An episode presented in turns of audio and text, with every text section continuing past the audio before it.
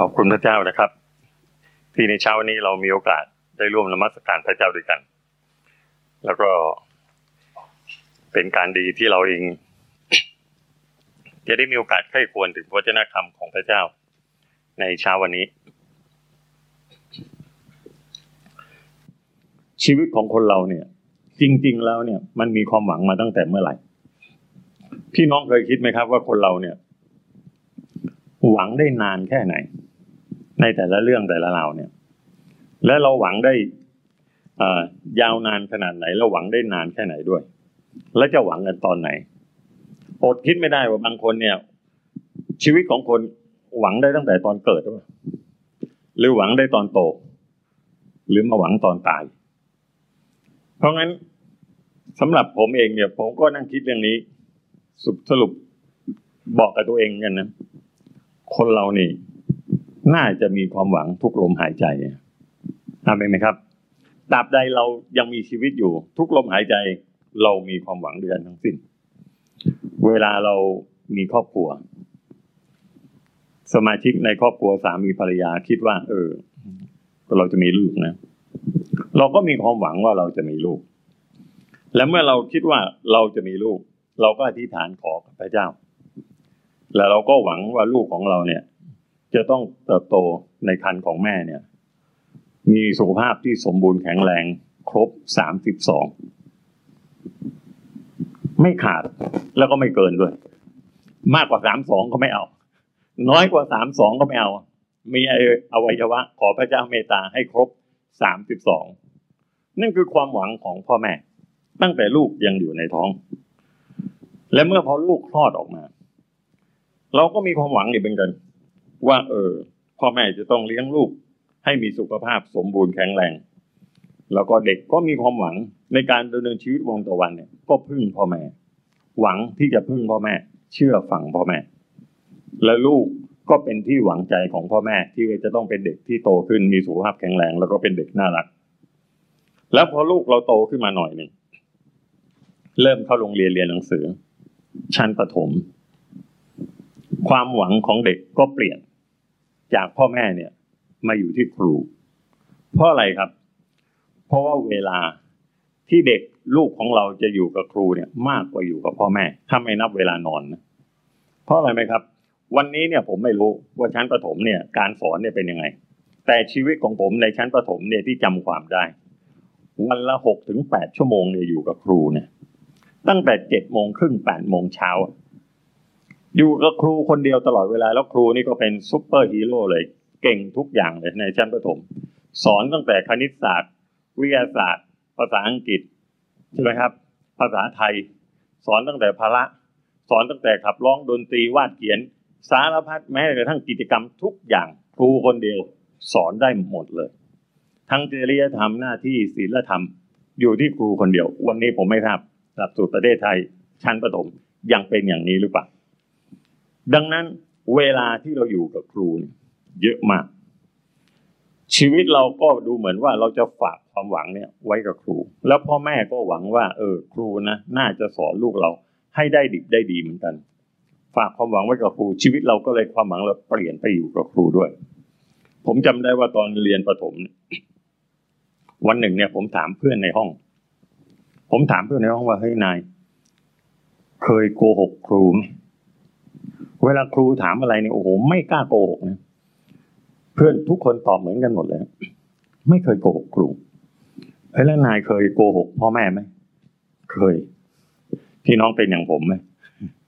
แล้วเพื่อนก็บอกเขาเคยโกหกพ่อแม่ แต่ครูนี่เขาไม่กล้าโกหก ผมก็ถามเพื่อนเฮ้ยทำไม ไม่กล้าโกหกครู ไม่มีคำตอบ ผมก็ไม่กล้าโกหกครู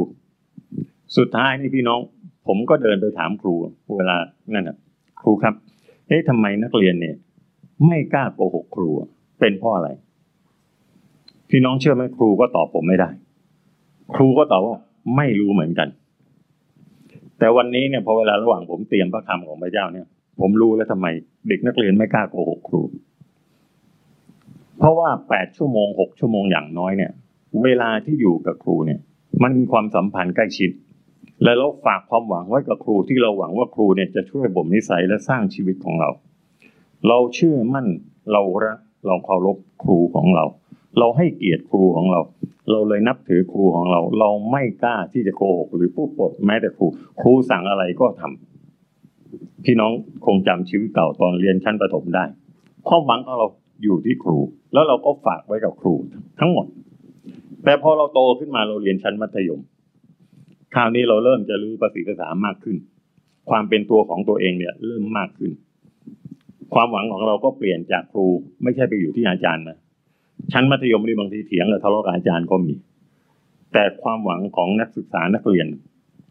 เริ่มไปอยู่ที่เพื่อน พอชั้นมัธยมเนี่ยความหวังจะอยู่ที่เพื่อนแล้วแล้วก็จะดูแบบอย่างของเพื่อนหรือสังคมสภาพแวดล้อมแล้วก็ตามกระแสของสังคมตามกระแสของเพื่อนไป วันนี้เนี่ย พ่อค้าที่หัวฉลาดเนี่ย ค้าขายกับนักศึกษามัธยมเนี่ยกำไรดี เพราะตามกระแสเนี่ยง่าย คิดไม่เป็นเพราะแบมือขออย่างเดียวใช้อย่างเดียวหาไม่เป็น เพราะงั้นความหวังของระดับมัธยมก็จะไปอยู่ที่เพื่อนและอยู่ที่กระแสสังคมที่อยู่รอบข้างเขาต่อจากมัธยมความหวังก็เปลี่ยนไปอยู่ที่ไหนครับ เมื่อไปเรียนระดับปริญญาตรี วิชาการ ทฤษฎีต่างๆ ที่เขา คัดมาแล้วตัดมาแล้วต้องเป็นแบบนี้แบบนี้ ทุกคนก็เรียนแล้วก็เชื่อตามทฤษฎีหมด ความหวังเลยไปอยู่ในทฤษฎีเหล่านั้นที่เรียน เพื่อที่จะสร้างชีวิตที่คิดว่าตัวเองจะต้องหวังได้ในทฤษฎีเหล่านั้นที่เรียนในระดับปริญญา เรียนจบปริญญาบางคนต่อปริญญาโทต่อปริญญาเอกความหวังของคนเรียนต่อโทต่อเอกไปอยู่ที่ไหนครับ คราวนี้ไปอยู่เริ่มวิชาการที่ตัวเองต้องทดลองต้องค้นคิด ต้องไม่เหมือนใครและไม่มีใครเหมือน ต้องพัฒนาต่อยอดจากคนที่ทำมาแล้ว ต้องดีขึ้นดีกว่าดีกว่า ถึงจะจบโทจบเอกตัวเองก็คือเป็นความหวังที่เริ่มเชื่อในความสามารถของตัวเอง ผลวิจัยของตัวเอง ผลงานของตัวเองสารพัดวิชาการเหล่านี้ จึงเป็นที่พึ่งของนักวิชาการของนักศึกษาของคนที่เรียนจบระดับที่จบปโทหรือปอเอกจบมาที่ได้ชื่อว่าเป็นด็อกเตอร์ และเชื่อมั่นในวิชาการเหล่านี้เต็มสูบเลย แต่พอเวลาจบออกมาจากมหาวิทยาลัยคราวนี้เจอของจริงชีวิตจริง ไม่ใช่อิงนิยาย คนเหล่านี้ตั้งแต่เด็ก มัธยมประถมมัธยมมหาวิทยาลัยปอโทปอเอกพี่น้องลองหันไปดูเลยครับ ในสังคม สิ่งที่ท่านเคยมีความหวังเป็น step step เนี่ย ออกมาเสร็จ ความหวังฝากไว้ที่ดวง ฝากไว้ที่ซินแส ฝากไว้ที่หมอดู ฝากไว้ที่สิ่งที่คิดว่าเป็นมงคลแห่งชีวิต ความหวังเปลี่ยนไปทันที นี่คือสิ่งที่เราเห็นและสิ่งที่เราเจอในสังคมอยู่เสมอ และเป็นสิ่งที่เราหนีไม่พ้นจริง ๆ นี่คือวัฏจักรสังขารของมนุษย์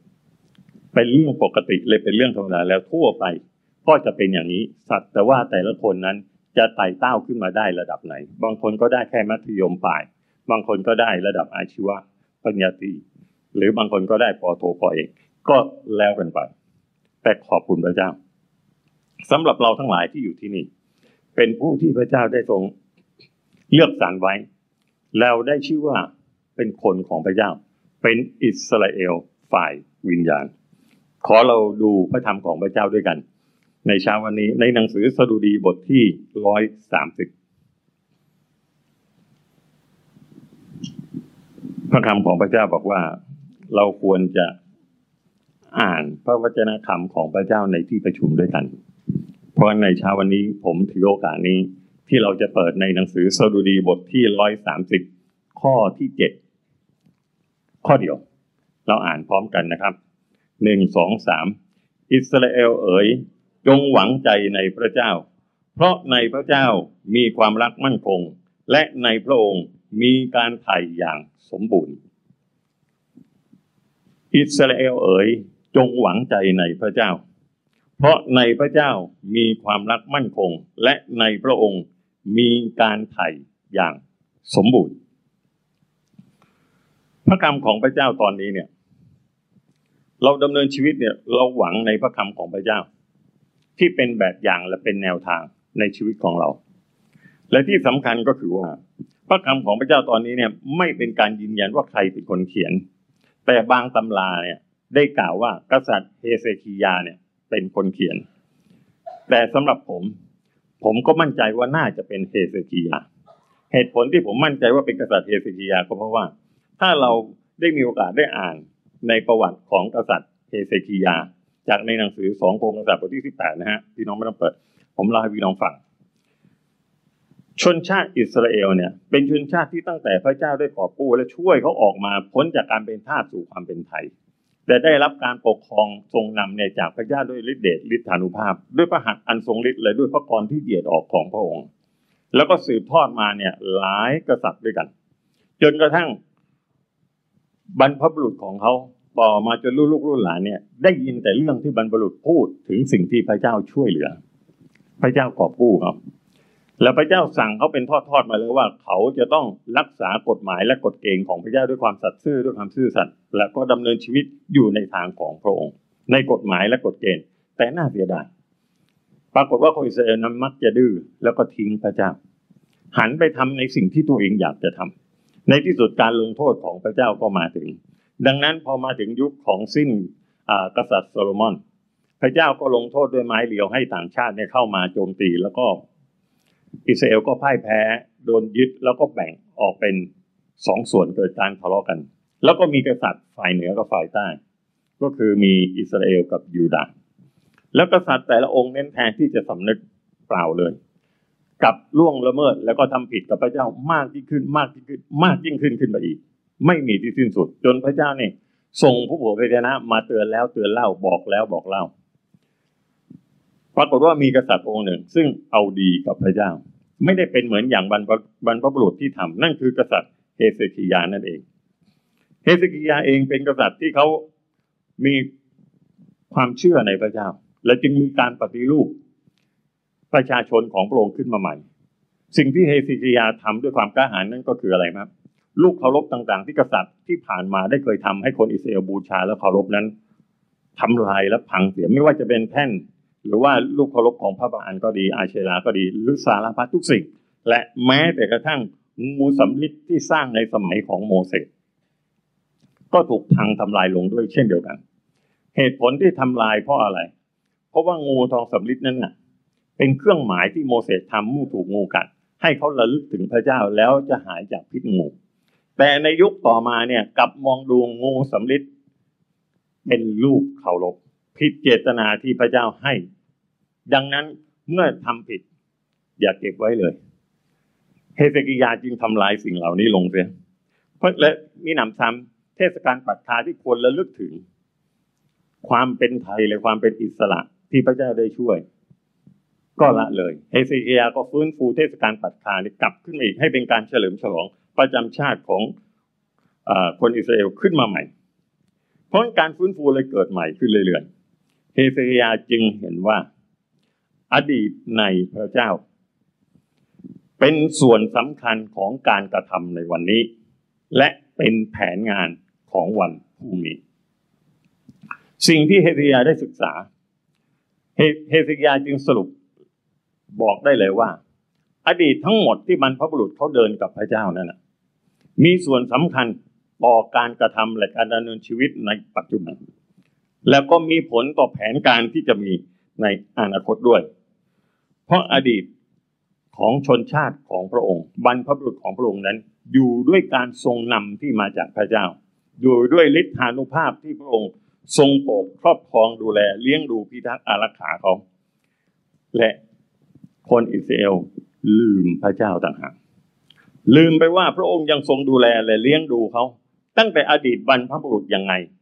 พระเจ้าองค์นี้ก็ยังทรงเลี้ยงดูประชาชนของพระองค์ ในปัจจุบันอย่างนั้น และยังเลี้ยงดูถึงอนาคตต่อไปข้างหน้าด้วย เพียงแต่คนของพระเจ้าต้องเชื่อฟังและรักษากฎหมายกฎเกณฑ์ของพระเจ้าอย่างต่อเนื่องเท่านั้นเอง เฮเซกิยาได้ศึกษาถึงอดีตบรรพบุรุษของเขา ดังนั้นเขาจึงตอบสนองจากการที่ได้ศึกษาคือการเชื่อฟังและใกล้ชิดปฏิบัติใกล้ชิดสนิทพระเจ้า ในสององค์ศาสตร์บทที่สิบแปดข้อที่สามได้พูดถึงการกระทำที่ชอบในสายพระเนตรของพระเจ้า จากการกระทำที่เป็นอยู่ทุกวันในเวลานั้นของกษัตริย์เฮเซกิยา จึงเป็นบทเรียนและเป็นประสบการณ์กับพระเจ้าในการปกครองชนชาติอิสราเอลนั่นเอง ดังนั้นอดีตในพระเจ้ามีผลต่อการกระทำในปัจจุบัน และเป็นแผนสำหรับอนาคตทำให้เฮสกิยาใช้ประสบการณ์ที่บรรพบุรุษเขาได้เจอ เป็นสิ่งที่ฟื้นฟูชีวิตคนในปัจจุบันที่เขาปกครอง และฟื้นฟูใจของกษัตริย์เฮเซคิยาเองด้วย และมีประสบการณ์โดยตรงเพราะอะไรครับ เพราะในเวลานั้นแอสซีเรียก็ได้ยกทัพมา และเพื่อที่จะมาบุกยูดาห์มายืนเยาะเย้ยยกทัพมาเยาะเย้ยอยู่หน้าประตูเมือง แล้วก็ตำหนิแล้วก็เยาะเย้ยพระเจ้า ชักชวนคนอิสราเอลว่า จะมัวเชื่อกษัตริย์ของเจ้ายังไงเหรอ มีใครเหลือในอัสซีเรียอ่ามีใครเหลือในแผ่นดิน และประชาชาติต่างๆ ที่จะต้านอัสซีเรียได้รู้แล้วโดนตกมาเป็นเมืองขึ้นหมด แม้แต่สมาเรียก็ยังไม่เหลือ ต่อไปจะเป็นเฮเซคียาเพราะขอให้ยอมจำนวน พระเจ้าของท่านก็ช่วยไม่ได้ มายอะแยะอะไรต่างๆ นานาเนี่ย แล้วล้อมยูดาไว้ในเวลานั้น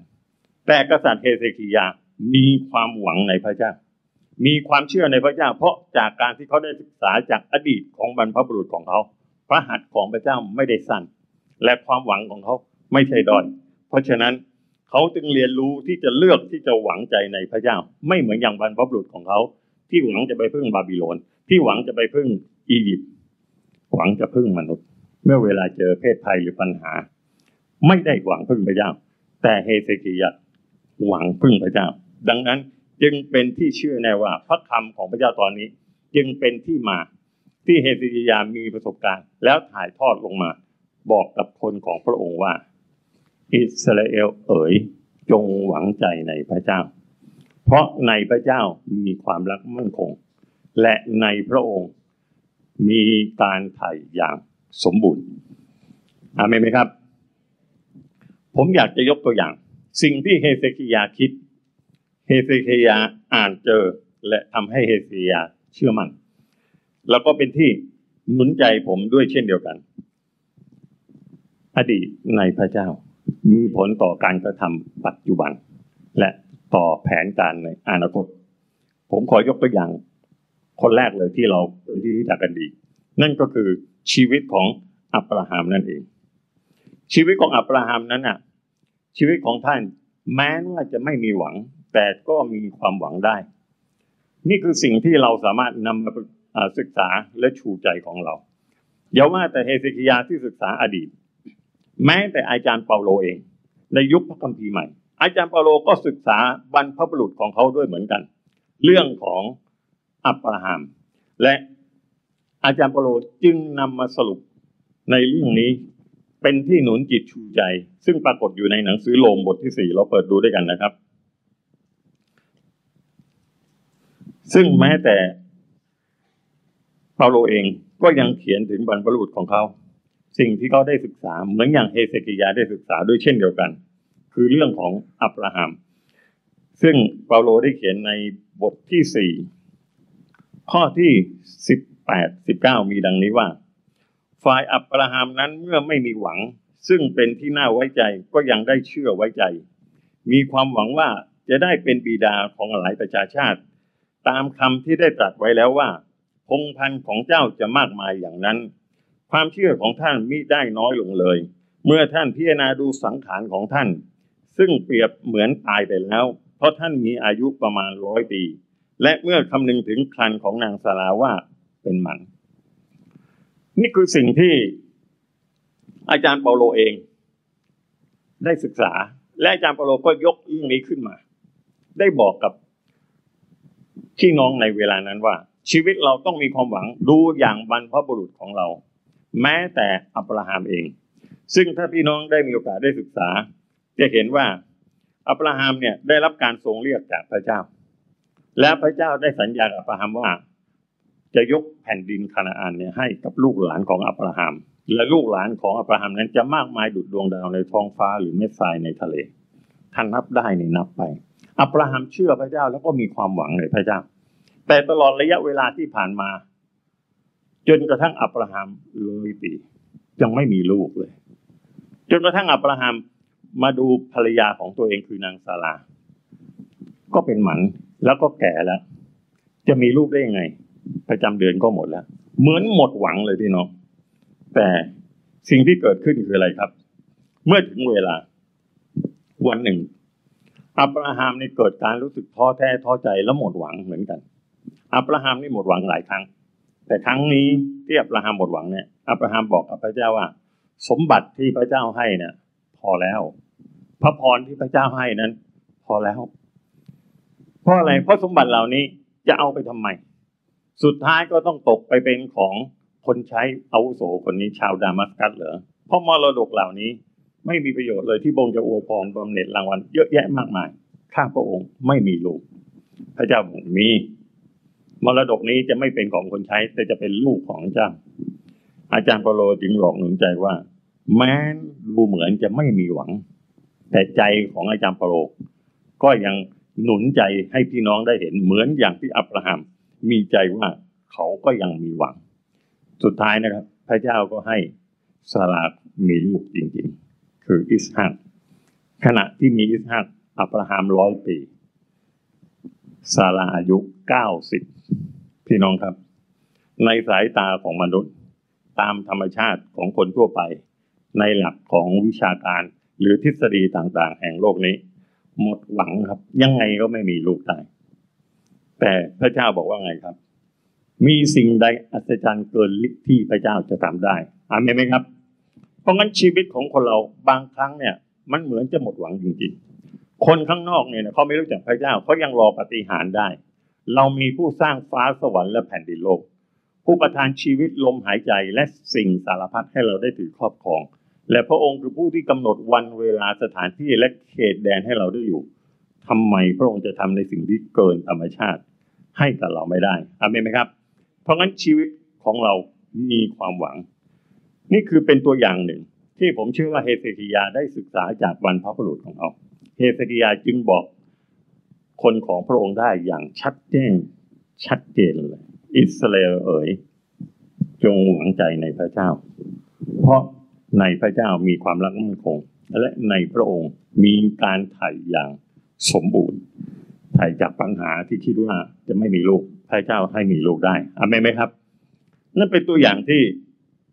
จะเห็นว่า อดีตพระเจ้า อดีตในพระเจ้า มีส่วนสำคัญต่อการกระทำในปัจจุบัน และแผนการในวันพรุ่งนี้ด้วย นี่คือสิ่งที่เรียนรู้ได้ และพี่น้องก็สามารถที่จะเรียนรู้ได้ว่า พระเจ้าก็สามารถให้ความหวังกับเราได้เสมออาเมนไหมครับ ตัวอย่างที่สองที่อยากผมจะเล่าเป็นการต่อเนื่องเมื่อกี้ผมพูดถึงผู้อาวุโสที่เป็นคนรับใช้ของอับราฮัม เอลีเยเซอร์อับราฮัมทีแรกกลัวคนนี้นะกลัวเพราะอะไรไหมกลัวว่าเขาจะเป็นคนรับมรดก กลัวว่าทรัพย์สมบัติทั้งหมดจะต้องกลายเป็นของคนใช้คนนี้ เป็นคนใช้อาวุโสอยู่กับอับราฮัมนาน จนในที่สุดเมื่อพระเจ้าอวยพรให้อับราฮัมมีลูกคืออิสามาถึงวันนี้พี่น้องถ้าพี่น้องดูต่อ ในปฐมกาลบทที่ยี่สิบสี่เป็นช่วงที่อิสอาโตเป็นหนุ่มแล้ว อายุประมาณสี่สิบปี อับราฮัมอยากให้อิสฮากมีภรรยา อับราฮัมจึงเรียก คนใช้อาวุโสคนนี้แหละ ช่วยไปหาผู้หญิงเพื่อมาเป็นภรรยาให้กับอิสฮากด้วย โดยให้ทำการสาบานกับอับราฮัมว่า เขาจะต้องไม่หาผู้หญิงในดินแดนคานาอันที่เขากำลังอยู่ ซึ่งไม่ใช่ชนชาติหรือเชื้อชาติของอับราฮัมถือคนต่างชาตินุ่นให้กลับไปหาวงวานย่านเครือของเขาเนี่ยไปหาลูกสาววงวานของเรา เพื่อมาเป็นลูกสะใภ้ของเขา เพื่อมาเป็นภรรยาของเขาพี่น้องครับ ชีวิตของอับราฮัมเนี่ย แม้จะไม่มีหวัง ก็มีความหวังได้จนกระทั่งมีลูก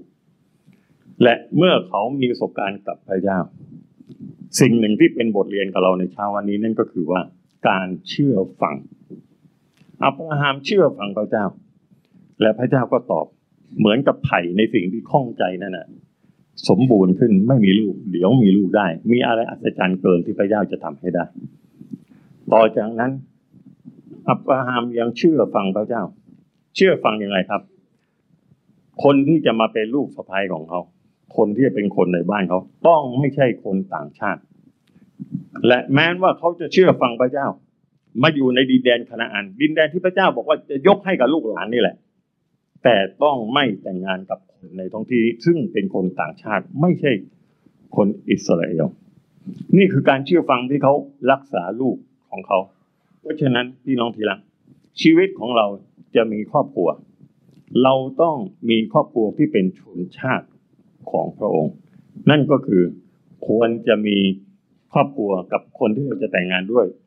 ที่มีความเชื่อเดียวกัน เป็นอิสราเอลฝ่ายวิญญาณเหมือนกัน ไม่ใช่คนต่างชาติ สรุปง่าย ๆก็คือว่า ถ้าคนหนุ่มคนสาว ท่านจะมีครอบครัวมีสามีหรือมีภรรยาในอนาคต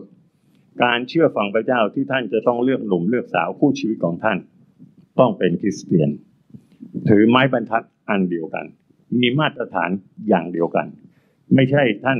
ไปชอบคนข้างนอกที่ไม่เป็นคริสเตียน ถือไม้บรรทัดคนละอันเวลามีปัญหามาเส้นหนึ่ง วัดกันคนละไม้บรรทัด วัดยังไงมันก็ยาวไม่เท่ากัน ท่านจะทะเลาะจนวันตาย เพราะงั้นพี่น้องทีละชีวิตแบบอย่างของอับราฮัมก็เหมือนกัน ท่านให้คนใช้ท่านสัญญา ห้ามไปหาผู้หญิงจากคานาอันให้ลูกชายเขาแต่ต้องไปไปหาจากในเครือญาติของเขา พี่น้องทีหลังการเชื่อฟังของอับราฮัมนั้น เชื่อฟังพระเจ้าอย่างจริงจัง และการเชื่อฟังอับราฮัมก็คือว่า ถ้าเขาหาลูกเขาลูกสาวให้ไม่ได้ อาจจะต้องกลับไปที่พ่อแม่หรือที่เดิมที่อับราฮัมออกมา อย่าไป เพราะอะไร เพราะเขาหวังว่าอยู่ที่นี่แหละแผ่นดินที่พระเจ้าสัญญาไว่าจะให้คณาอันเพราะฉะนั้นเขาต้องอยู่ที่นี่ได้ เพราะงั้นไม่ย้าย ที่ที่พระเจ้าสัญญาจะให้ ก็คือพระเจ้าจะให้ แล้วหวังว่าพระเจ้าให้ได้นี่คือแบบอย่างของการเชื่อฟังทั้งสถานที่ที่อยู่ แล้วก็การกระทำในการที่จะสืบพงพันธุ์อยู่ในทางของพระเจ้าคราวนี้หันมาดูเอลีเยเซอร์บ้าง เอลีเยเซอร์เนี่ยได้รับการท้าทายจากอับราฮัมโดยตรงเลย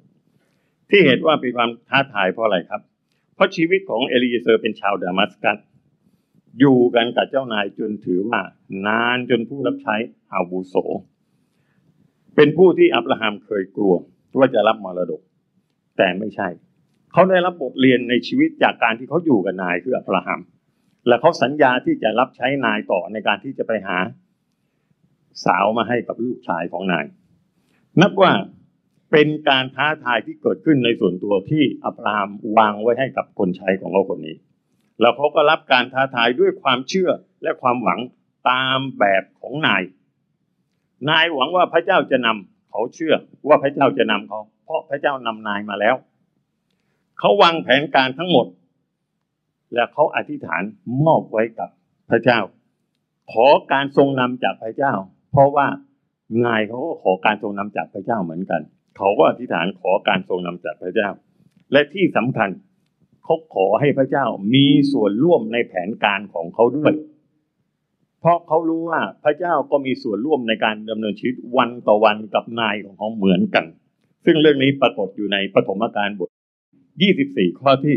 12 14 ถ้าพี่น้องได้มีโอกาสอ่าน พี่น้องจะเห็นว่าในปฐมกาลในช่วงนั้น เมื่อเอลีเยเซอร์ตัดสินใจ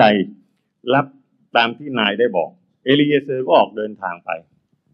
และในระหว่างทางที่ไปนั้นน่ะเขาก็ลุ้นอยู่เหมือนกันว่า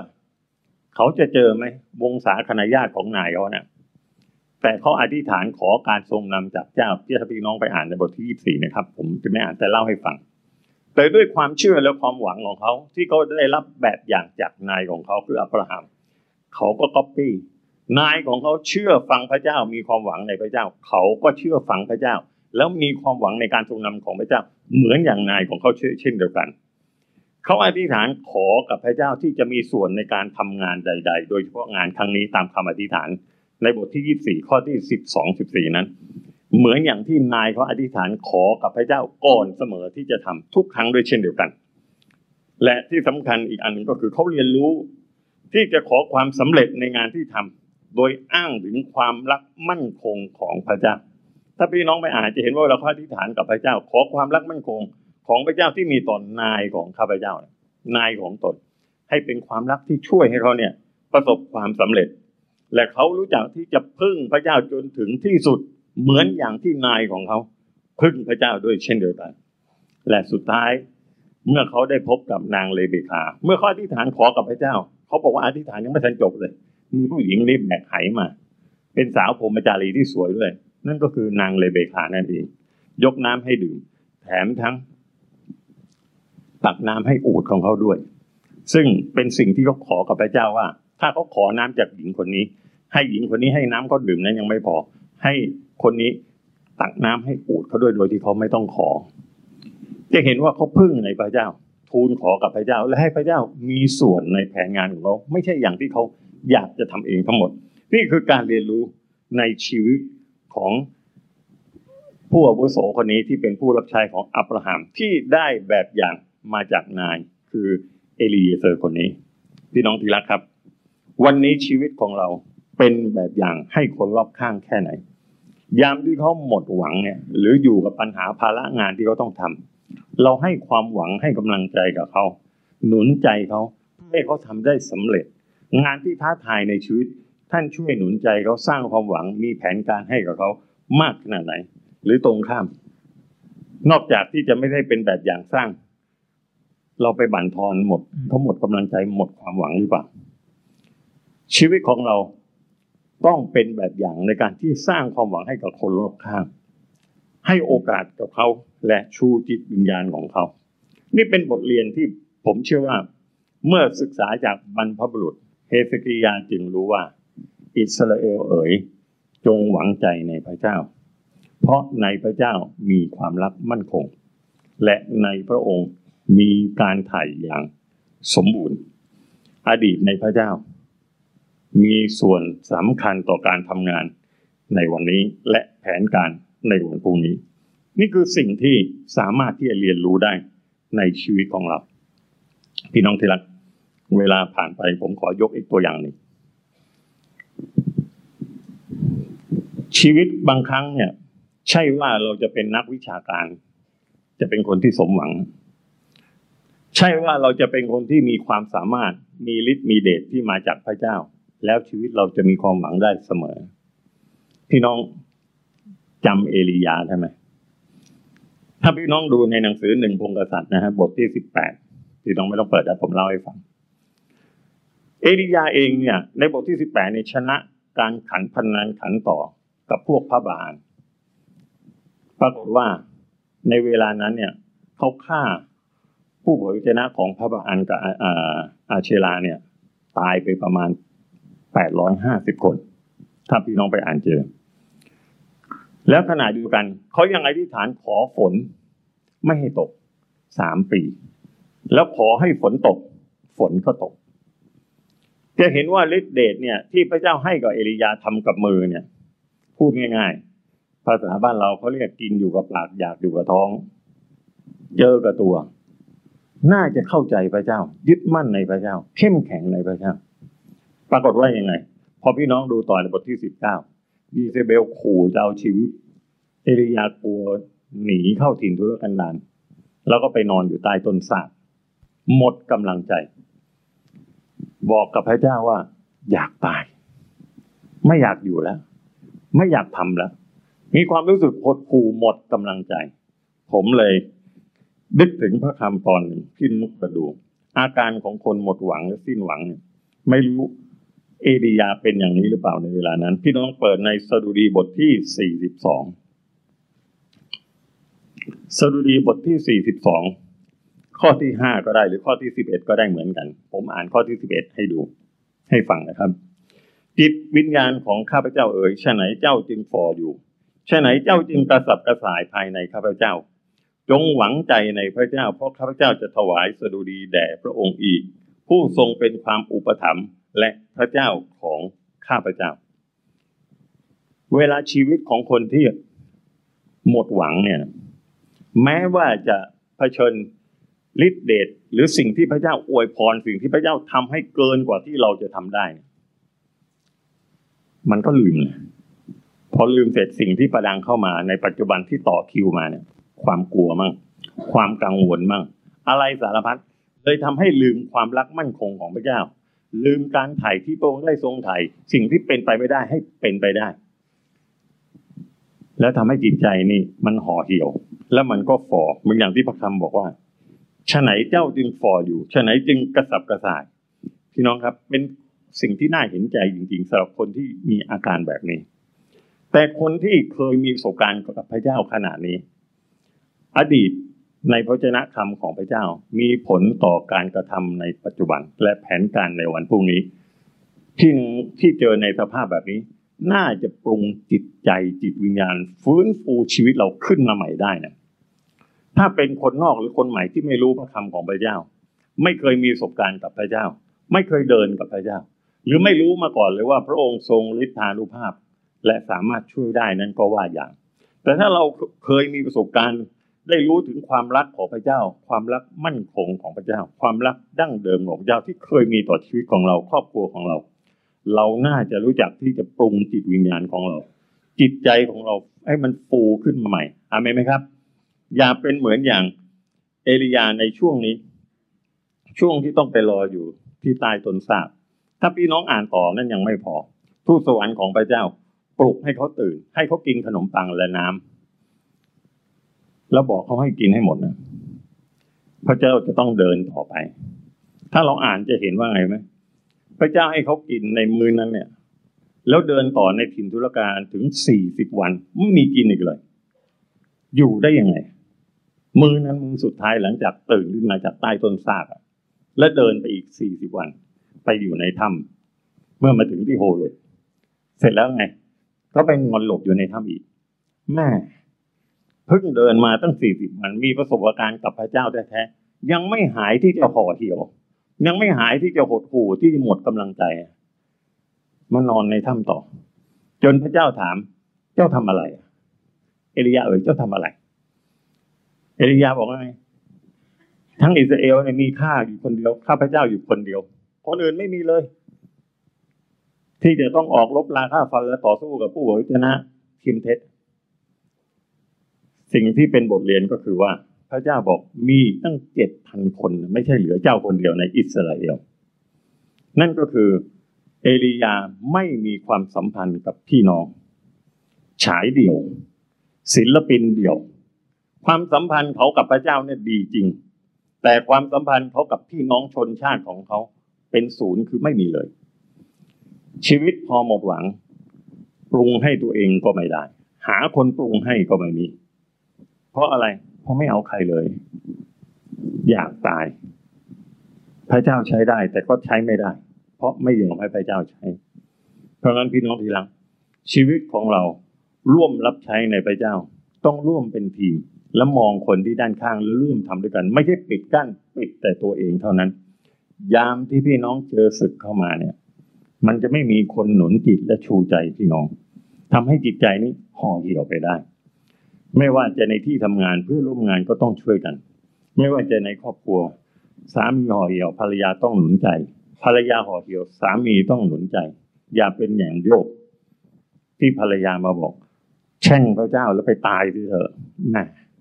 อ่านแล้วรู้สึกไม่ได้ให้กำลังใจเลย หมดหวังแล้วก็โดนกระทืบซ้ำเลย ยิ่งตายหนักเลยฮะไล่ให้ไปตาย พี่น้องทีหลังชีวิตของเราเนี่ย ไม่ใช่ว่าหมดหวังไม่ได้ หมดหวังได้ครับ แต่เราก็สร้างความหวังฟูชีวิตยกจิตวิญญาณเราขึ้นมาใหม่ได้ด้วยเช่นเดียวกันเห็นไหมครับ เพราะฉะนั้นพี่น้องทีหลังจงหวังใจในพระเจ้า แล้วท่านจะมีโอกาสอย่างพระคำบอกว่า เราจะร้องเพลงสดุดีถวายแก่พระเจ้าอีก เพราะอะไร เพราะเรารู้ว่าพระองค์ทรงเป็นความอุปถัมภ์ในชีวิตของเรา พี่น้องทีหลังจงหวังใจในพระเจ้า เพราะในพระเจ้ามีความรักมั่นคง และในพระองค์มีการไถ่อย่างสมบูรณ์ ชีวิตของทุกคนพี่น้องที่รักแม้จะเหมือนจะหมดหวัง ผมอยากจะชูใจพี่น้องว่ามีหวัง และสิ่งที่พี่น้องจะชูใจอย่าเมื่อเช้าผู้ปกครองบอก ในรอบแรกเวลาหวังแล้วอย่านั่งเฉยๆหวังแล้วก็ต้องทำด้วย ชีวิตคนเราพอหมดหวังเนี่ยมันหมดที่ใจจริงๆ แต่ถ้าเราเรียนรู้ทูลขอกับพระเจ้ายกใจของเราขึ้น เมื่อเราชูใจของเราขึ้น เราก็ขยับปากของเราที่สรรเสริญพระเจ้าได้ เมื่อเราสรรเสริญพระเจ้าได้ เราก็ขยับแขนขยับขาเดินออกจากบ้าน เดินออกจากเตียงลุกจากเตียงลุกจากที่นอน ไปหาสิ่งที่พระเจ้านำไปข้างหน้าได้ ไม่ใช่นอนอยู่ใต้ต้นซากหรือซ่อนอยู่ในถ้ำเหมือนอย่างเอลียาอเมนไหมครับ เพราะฉะนั้น เอสเกียาจึงเรียนรู้จากอดีตของบรรพบุรุษที่เดินกับพระเจ้าและพระเจ้าช่วยได้ มีผลต่อการกระทำในปัจจุบันและแผนการในอนาคตชันใดพี่น้องที่รักชีวิตของเราทุกคน พระเจ้านำพี่น้องมาจนถึงวันนี้ พระเจ้าจะนำพี่น้องต่อไปในอนาคตได้ด้วยเช่นเดียวกันอามไหมครับ ด้วยพระหัตถ์อันทรงฤทธิ์และด้วยพระกรที่เหยียดออกของพระองค์ พี่น้องที่รักจงหวังใจในพระเจ้า เพราะในพระเจ้ามีความรักมั่นคง และในพระองค์มีการไถ่อย่างสมบูรณ์ไถ่เราพ้นจากโรคภัยไข้เจ็บไถ่เราพ้นจากความบาปโดยฤทธิ์พระฤทธิแห่งพระเยซูคริสต์เจ้า ด้วยความรักของพระเจ้าผ่านทางพระเยซูคริสต์พระองค์ทรงเป็นพระยาผู้ตายแทนความบิดบาปของเรา แล้วทรงพระชนอยู่อยู่กับเราในวันนี้ด้วย พี่น้องที่มาครั้งแรกที่ยังไม่รู้จักกับพระเจ้า ชีวิตของท่านถ้ายังฝากความหวังไว้กับดวง ฝากความหวังไว้กับสินแส กับหมอดู กับอะไรก็แล้วแต่พี่น้องที่รัก วันนี้พี่น้องมีความหวังที่เป็นจริงแล้วเป็นไปได้ ในพระเยซูคริสต์เจ้าอาเมนไหมครับ ขอพระเจ้าอวยพรพี่น้องทุกท่านนะครับ